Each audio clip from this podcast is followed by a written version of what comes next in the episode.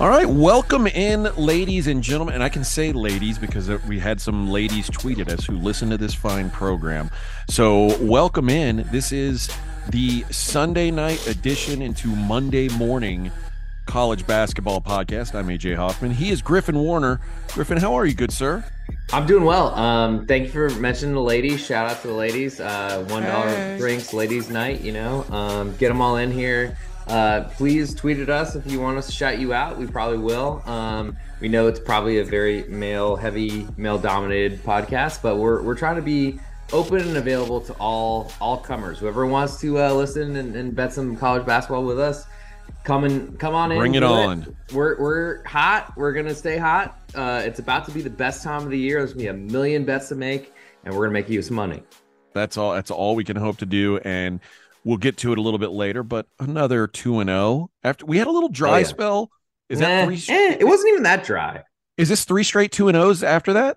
I think it's at least two. Um, I'm not sure oh, that I've got to go back and look. I'm not. I'm not sure I've held up my end of the bargain for three. straight Oh, we had a one and one. But... You're right. Yep, we had a one and one. So one now two straight two and O's though.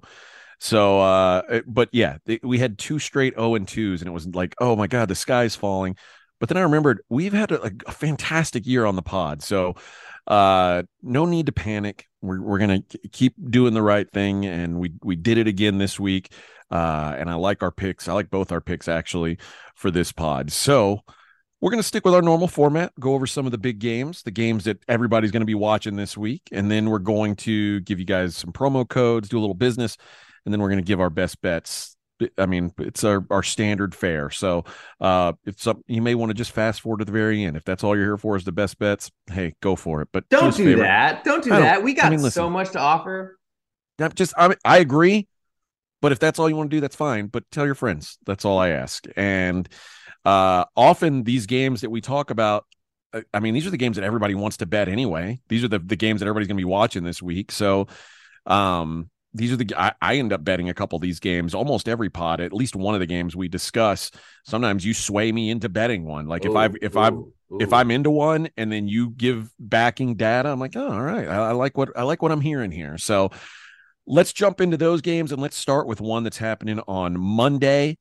Uh it's the game it's big monday monday game and we're gonna go with the kansas jayhawks and they are not favored at TCU. Surprisingly, the TCU Horned Frogs favored by one and a half, two points, depending on your book. Uh, but that happens, you know, that the lines are out for that. We're not projecting that line. That's the the available lines. Obviously, the return of Miles made a big difference. TCU had lost five of six. The sky was falling. Oh my God, what are we doing here? Is TCU even good? Miles comes back and they obliterate Oklahoma State, even though Miles didn't play particularly well, he had like a 90 O rating. He wasn't anything out of this world, but clearly they're a different team when he's on the floor. How do they match up against the Jayhawks? This is a, a chance to fade the Jayhawks away from the Phog. I know you don't typically like to uh, to go against them there, although they haven't been as good ATS at home as they've been in recent years. But what do you think the uh, the matchup says for Kansas and TCU, Griff? Uh, I think this is a huge payback spot for Kansas. Um, I did unfortunately get hammered with a bet on Oklahoma State this weekend. I will put it out there for the masses. It was not a great call. Uh, it was nothing, in my opinion, to do with Mike Miles. Uh, I felt like he was really kind of non-existent, and maybe you could expect that from having such a long layoff. Maybe he's healthy. I'm not sure we can say that either. Uh, but the rest of TCU played really well. Um, they got a lot of uh, they had a, a, a huge like um, dry spell, I guess, from the Oklahoma State side from scoring, and um, TCU did a really great job of causing turnovers, causing some panic, and uh, really multiplying that lead. And I feel like that's kind of what happened also at the Phog when they won by uh, was it 25 points? It was 83 60 was the final in at Kansas. 23. Uh, I guess the, the median score they were trailing by was 12, which is huge at the Phog uh, for Kansas. But um, I think it's Kansas or nothing for me here, honestly. Um, I don't really believe in this TCU team. I've learned a little bit the hard way so far. I'm not necessarily, I feel like I've been okay against the spread against them so far this season. Um, probably not very profitable or very unprofitable, probably like right in the middle. But um, I don't think TCU is great. I think Kansas honestly, I, I, feel like I'm warming up to Kansas by the day. Every time I watch them, um, my theory that they can only score in transition is, I think, valid. But um, they get in transition so well and so efficiently and so easily to get there that I feel like they can do that again. And this is going to be a big deal for them because they don't like losing by 23 points at home.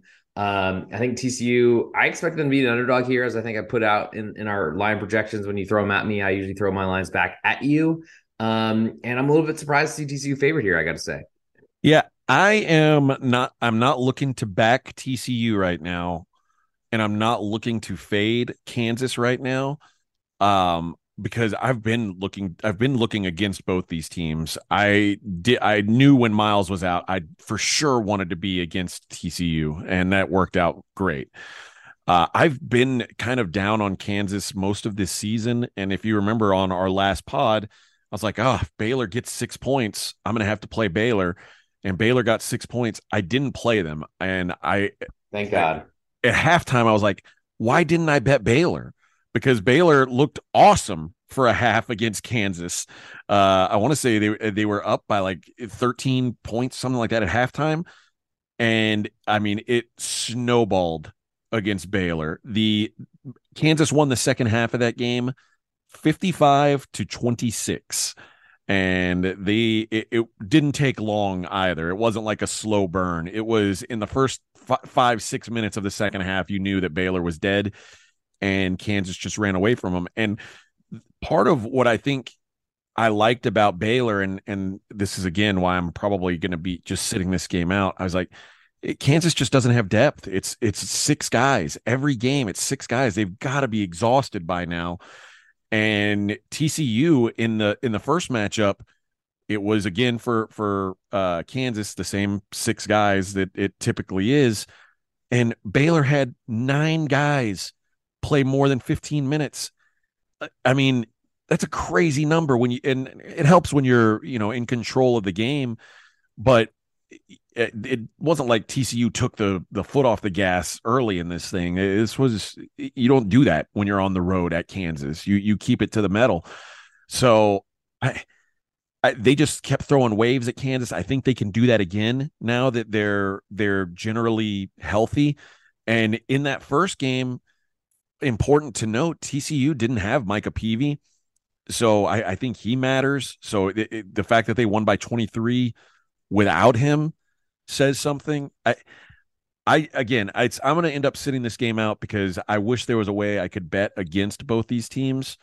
Uh, I don't like the fact that TCU's favored here, but I I don't trust Kansas right now. I don't trust their depth, and I, I don't really trust the way they match up against this team. So it's going to end up just being a stay away from me.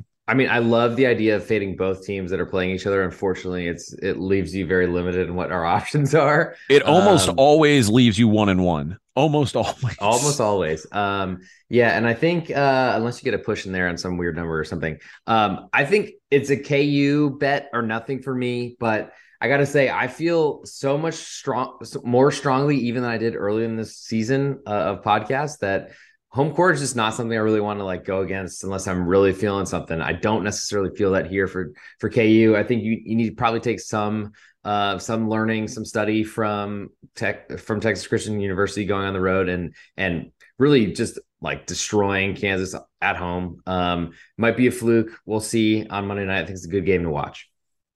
All right, let's go to. We're actually going to bounce back and forth between the Big 12 and the Big East for all of our games here. Just a little bit of a, a look ahead to the schedule. But Marquette at Creighton, these are my two favorite teams in the Big East. Um, no offense to the UConns and Xaviers and Providences, but I think they are the two best teams in the Big East. And I am probably most excited about this matchup this week.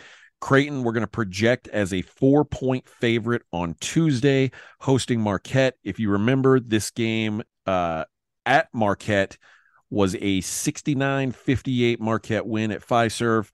Uh, do you see a, a revenge spot here for Creighton, who is undefeated at home in conference play? Their only loss all season, in hindsight, kind of an inexplicable loss to Nebraska, although I guess that is a big rivalry game uh, with Creighton and Nebraska. But do you think that the Jays get it done at home?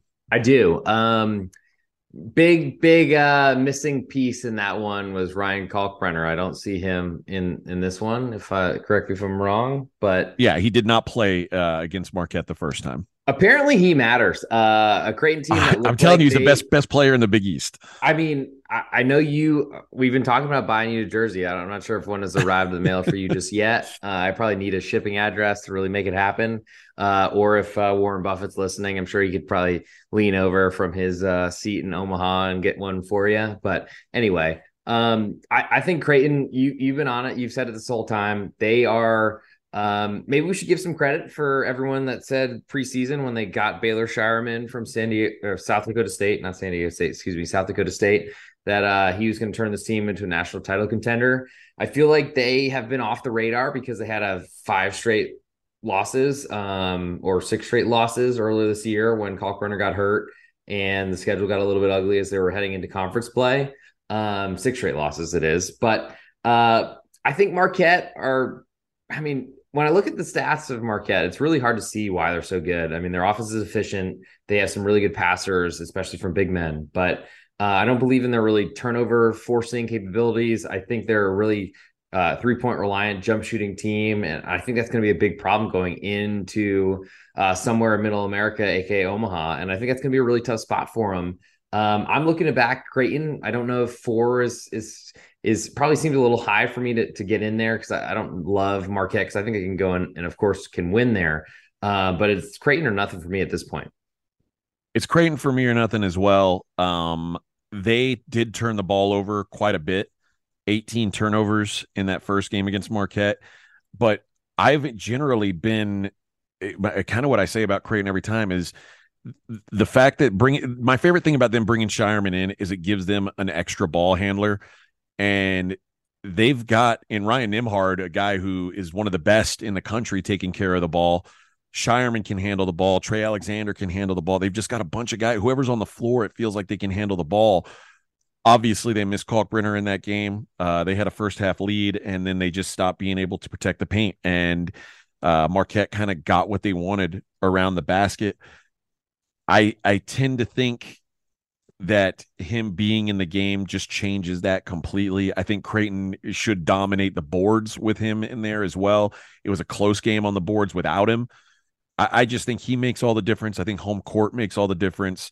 So, and again, I, I do think Creighton is the team to beat in this conference. Uh, if I have any concern, it's that Villanova at Villanova is on deck and I think, you know, this is probably feeling like sort of a passing of the guard game coming up for Creighton. So they're, and Villanova is really their last difficult game of the season. It's Georgetown and DePaul after that. So, uh, but I, I, I would assume that because Marquette got such a hand handle, or I guess they handled them so easily, uh, or beat them handily, I would expect a full focused effort from Creighton here. So uh, I'll I'll probably have some some cash on the Jays uh, on Tuesday night as well. All right, let's take a look at your alma mater. Hey there, the, uni- the University of Texas, and they are. We're going to project. Eh, this is a tough one. I, I ended up deciding we'll, we'll probably go with Texas minus five. Um, I think that's what KenPom had it at. We, we were you thought it would be a little bit longer than that. I kind of expected it to be a little longer than that, but we'll play it safe and go with five. I gotta say, I was a little disappointed in Texas really all last week because I mean, obviously the loss at Texas Tech, which it felt like they weren't even competitive. Uh, and then I thought, man, they've got a real chance to blow out an Oklahoma team who is terrible in transition defense. And I just thought Texas would eat them alive. They did not. Uh, and Texas's defense was dreadful. 85 83 win at home against Oklahoma, an Oklahoma team that's just stunk on the road all year. Texas home again against an Iowa State team that's generally been pretty weak away from from Ames. What do you see with your horns here? Oh man. Um, as a lifelong Texas Longhorn fan, well, not really. I went to school there, so I, I decided halfway through life or something like that. I guess at this point, um, I didn't know all the trials and tribulations that would come, especially from following a football team that goes six and six every year. But Um, you know, I'm kind of all in as a fan here, hoping that Texas will win the Big 12, which will probably install Rodney Terry as our head coach for the future, which I'm not sure I agree with. But, um, you know, Rick Barnes couldn't do it. Shaka Smart couldn't really do it. So, like, winning the Ch- Big 12 championship would be a big deal. Um, I watched that OU game, and I got to say, OU at three and eleven in conference. Uh, I'm not sure there's ever been a better three and eleven team in a conference in the history of our of our Lord, our world, or whatever we call it. Um, really tight game. Uh, Texas really has a terrible. Um, huh, I don't even know what to call it, but we just are so bad at uh, first halves, and uh, makes me feel like we should have made a ton of money uh, talking to our podcast listeners this whole time, just betting against UT first half and uh, just like laughing our way to the bank so far. But I do think there's a really nice setup here that uh, Caleb Grill missed this weekend's game against Kansas State. It was a very tough one. I think Iowa State could have won that game in Manhattan in the Octagon of Doom. Uh, and so I'm not at all um, speaking negatively about Iowa State. I think they're still really good. Um, and I was pretty impressed by them this weekend, I got to say, uh, without their best three point shooter. And uh, kind of to pick up the slack uh, was Jazz Kunc. He he made a bunch of threes. Uh, I think Kalscheur shot really well um, considering. And, and, then there's there's still a really good team. Uh, the nice part is that Texas is going to be at home. The home court advantage seems to be nuts in this new Moody Center. haven't been there yet, but it looks like something that actually matters and, and it sounds like it's a uh, pretty crazy atmosphere and the crowd actually gets into it it's loud all that sort of stuff that the frank erwin center our, our previous gymnasium really wasn't doing for us but um, when I look at this matchup, I see, uh, as you said, uh, I made my line a little, little, bit longer. I think with a grill absence here, potentially he's dealing with some back issues. Hard to say. Um, if he plays, probably five makes sense. I think he might not because uh, they're trying to rest him for uh, the Big 12 tournament, NCAA tournament, because I think they're pretty clearly in at this point. Um, I think if he misses, probably hit six, seven, something in, in that range. And I think that's a point where I'm interested in Iowa State. I just don't know that I necessarily want to go against a home court advantage that's been pretty strong this year for a team that's leading the Big 10, excuse me, the Big 12. There's 10 teams in it, but they call it Big 12. And uh, I, I got to say, um, without Grill in there, I do feel like that impairs the offense quite a bit. Yeah, I tend to agree, and you're right about Oklahoma. Oklahoma is eh, of the of the the ten teams in the Big Twelve I'm certain that they're I, they're the only one I can say I'm certain isn't going to make the field at this point. But it's not. It doesn't make them bad. Like they're they're pretty good. If like for the worst team in a conference, you're not going to find many conferences ever where the worst team in the conference is as good as Oklahoma is. So I I, I don't think Texas Tech makes the field either. But it, it's a, a it's an incredibly strong Big Twelve this season. Um, I I tend to agree uh, with what you're saying about the offense for Iowa State. I'm not sure where it comes from, particularly away from home, where they've they've generally struggled on offense away from home. So, uh, I but I also don't know if I'm looking to lay points with the horns right now. I I don't know what my level of trust is with them because. Uh, let's face it, their offense isn't exactly uh, the picture of consistency. It's not. Uh, they don't really have shooters, which is frustrating uh like everything has to kind of come in transition and then it boils down to is Iowa State going to take care of the basketball and uh, you would think uh if if they were at, at home they would uh on the road I, I don't know uh I know that they only turned it over seven times the first time they played and Texas couldn't get any offense going because they couldn't get out and, and run so I I don't trust Texas, but I, if I had to play a side here, it's it's horns or bust for me. Uh, but I'll probably just end up passing. And in that first game, Grill had 17 points, uh, not to mention uh, six boards. So big game for him in the first match. Oh, a 140 O rating would probably be welcome sight for Texas to oh, have yeah. him sitting out for this one. So yeah, it'll end up being a pass for me more than likely, but a, a slight lean uh, to the boys in orange. All right, l- let's take a look at our last game. UConn, Providence. This Providence, I feel like we haven't talked about them a whole lot this year. We've talked a lot of Big East because the Big East has been fascinating to me this year. Providence, a team we haven't talked a ton about. I'm surprised at the number. Like when I looked at the the sites that I looked through to to come up with these Swami projections, and I ended up coming up with UConn minus seven and a half. Probably a little longer than I expected. I was thinking it'd probably be six, maybe five and a half. So seven and a half's a, a big number. Uh, what have you seen lately out of UConn? Providence. I mean, if you're if you're just looking at recent results, are coming off a double OT win against Creighton and a domination of Villanova at home. Now they go on the road uh, to UConn. What are you seeing? Well, you know, this is a really nice uh, end to the four pack that we usually do on this podcast. Considering I am from Providence and they are my hometown team. Um, bet Providence this weekend. Somehow they got pushed down to minus three against Villanova. I don't think it was as easy as the final score looks, but um, Providence is solid. Uh, Ed Cooley's a great coach. Um, I hope that Providence can keep him as long as possible. Uh, I'm not sure. Eventually, I feel like he'll leave for more money and go somewhere big uh, that needs somebody. But until then, I'm super happy to have Ed, easy Ed, stick around, please, please, please. Um, but I think this is a huge spread. Um, Connecticut has looked better uh, lately, but their wins against Seton Hall, I guess it was pretty dominant effort against Marquette. Um, I mean, the average median lead at 15.6 points, according to Torvik, is pretty gigantic. And I, I know you're pretty clued into that one as well.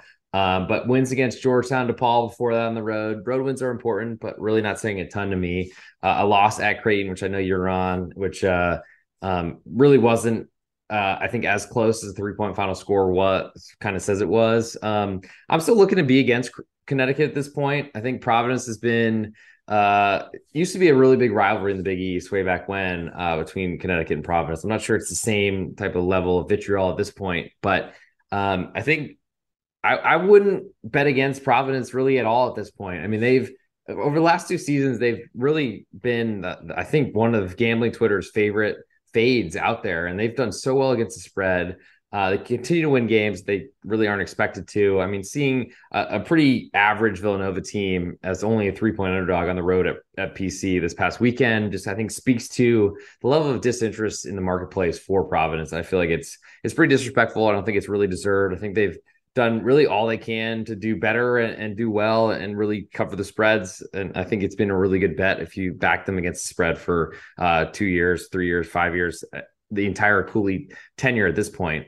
Um, so that's a big number for me. I'm looking at Providence at this one. Um, I do have some concern that Connecticut makes a bunch of threes and they win handily, but I also feel like that's been something I've been betting against for almost entire conference season, and it's worked really well for me. So Providence or nothing for me on this one. Yeah, I'm I'm going to be in the same boat as you, and you know, Connecticut at the beginning of the season it started out like this was just an unbelievable story and even when you look back now then the win against alabama looks great still. The iowa state win holds up nicely.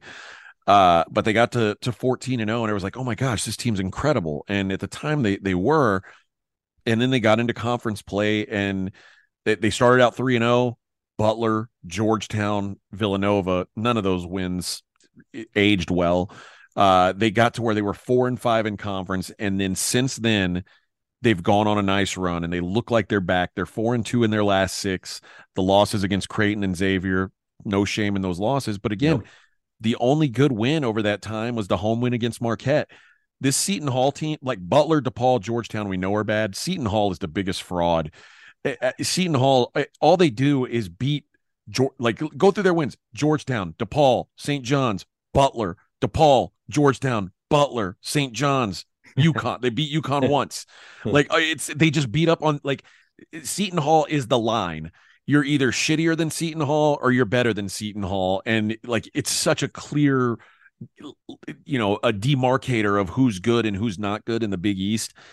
And everybody who's decent beat Seton Hall. I'm not I'm still not buying into this UConn team because all they're doing right now is is beating up on the same teams that Seton Hall tends to beat up on. UConn's just one notch ahead of Seton Hall, in my opinion. So, uh, although the analytics love them, they love this team. UConn's still sixth in KenPom. Sixth. How? How? I, I don't get it. I I do not get it. I, it, but you're right. There are nights where they can go nuclear from three and it's like wow and they they offensive rebound at an incredible rate uh, they really do and it, it it I love Sanogo. I think he's incredible. I, I don't I uh the uh Karaban kid, the freshman, I think he's really good. I like some of their their front court guys. I don't trust their guards at the end of the day. Um, which is why I'm not going to end up trusting them in March. And I don't trust them to cover this big number against Providence. So it'll be Friars or pass for me as well. All right, Griffin, let's take care of some business before we hit some best bets. Let's do it. Uh, we have a free $25 sign up. Have you signed up for pregame.com just yet? Well, if you haven't, now is the time to do so. Pregame.com will give you a free $25 site purchase just for signing up. Sign up takes about 90 seconds, maybe 89. And you can take advantage of being a site member, making and tracking your own picks. You know, you can grow following just like AJ and I have. Uh, go throw out some picks analysis in our pregame.com forums. Get on there, get some insights uh, some feedback on what you're putting out there. Uh, draw following, become a valued member. I mean, if you're listening, you're valued to us, but uh, might as well just get twenty five dollar credit, and you could see AJ's picks, my picks, you know, the rest of the the great pro, pregame.com professional handicappers we have all over the site. Um, get your free best bet today, $25. Just sign up. It's pretty easy. Uh, besides that, also, we got a promo code 20% off uh, if you use the promo code POWER20. I guess we're going power conferences for this one because uh, those are going to be likely the winners. Uh, but then again, I'm looking for a very uh, top heavy or, or, actually some big upsets in, in, March Madness this, this, coming up in the next month or so. Pretty pumped about it, got to say. Uh, but 20% off for all listeners of this college basketball podcast. Good for seven days from the podcast release. Use promo code POWER20 and you'll get 20% off. So, uh, 2 0 on our best bets, two uh, podcasts in a row. Uh, I'm going to take this one. I'll lead us off here. Uh, for my best bet for this episode, I'm going to go with Michigan State. You projected uh, the AJ Swami uh, minus one at home against Indiana. I thought Michigan State looked really good on the road uh, in a really emotional environment after the shooting and all the things that come along with that uh, on the road in Ann Arbor. Um, I thought they deserved to win that game potentially. It didn't go well for the last few minutes. They had a, a pretty big scoring drought, but uh, I think Michigan State. they've shown really a Tom Izzo team that plays really good defense. They actually have a lot more three point shooting this year than you would expect. Uh, and I believe that they can go and, and really at home with a big crowd behind them should be an emotional scene. But I think they're better than Indiana at home in that type of environment. I think they win, cover the spread. Minus one seems too short for me. I'd play it up to minus three. Yeah, I don't I don't disagree with it. Uh, I think Indiana's win against Illinois was kind of phony. Um, that was one of the better games of the weekend. It was a really back Great and forth game. game. Uh, and Illinois was was playing without their best player, like with, without a, a probably an all Big Ten player in Shannon. And Indiana, it still took everything, uh, including the refs, to get them there at the end. So I think you're you're fading Indiana at the right time, uh, and I think Michigan State probably for most of that game was the better team. And uh, if you shave off the last five minutes of the game, this might be a game where I would look uh, in the first half at Michigan State um, it, eh, because I worry about their their late game s- scenarios right now. I also worry, like I, I, don't know how much the the shooting thing threw them off, like eh, you know, mentally, emotionally. Like I, I know Izzo was saying, well, we're you know we're playing to honor these guys. I don't I don't know how it works. I, I mean, sure, I don't know how sure. those kids feel. It's a a weird emotional situation dealing with college kids. So, uh, but just from a on the floor standpoint, I love what Michigan State did over the weekend in a loss. Um, I wasn't crazy about what Indiana did in a win. So that that's a it's that to me it's a great buy low sell high.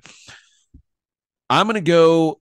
Uh, I'm gonna go out to Conference USA and generally, I've liked to fade Western Kentucky because I think they're a team that's got more talent than their record ever seems to say.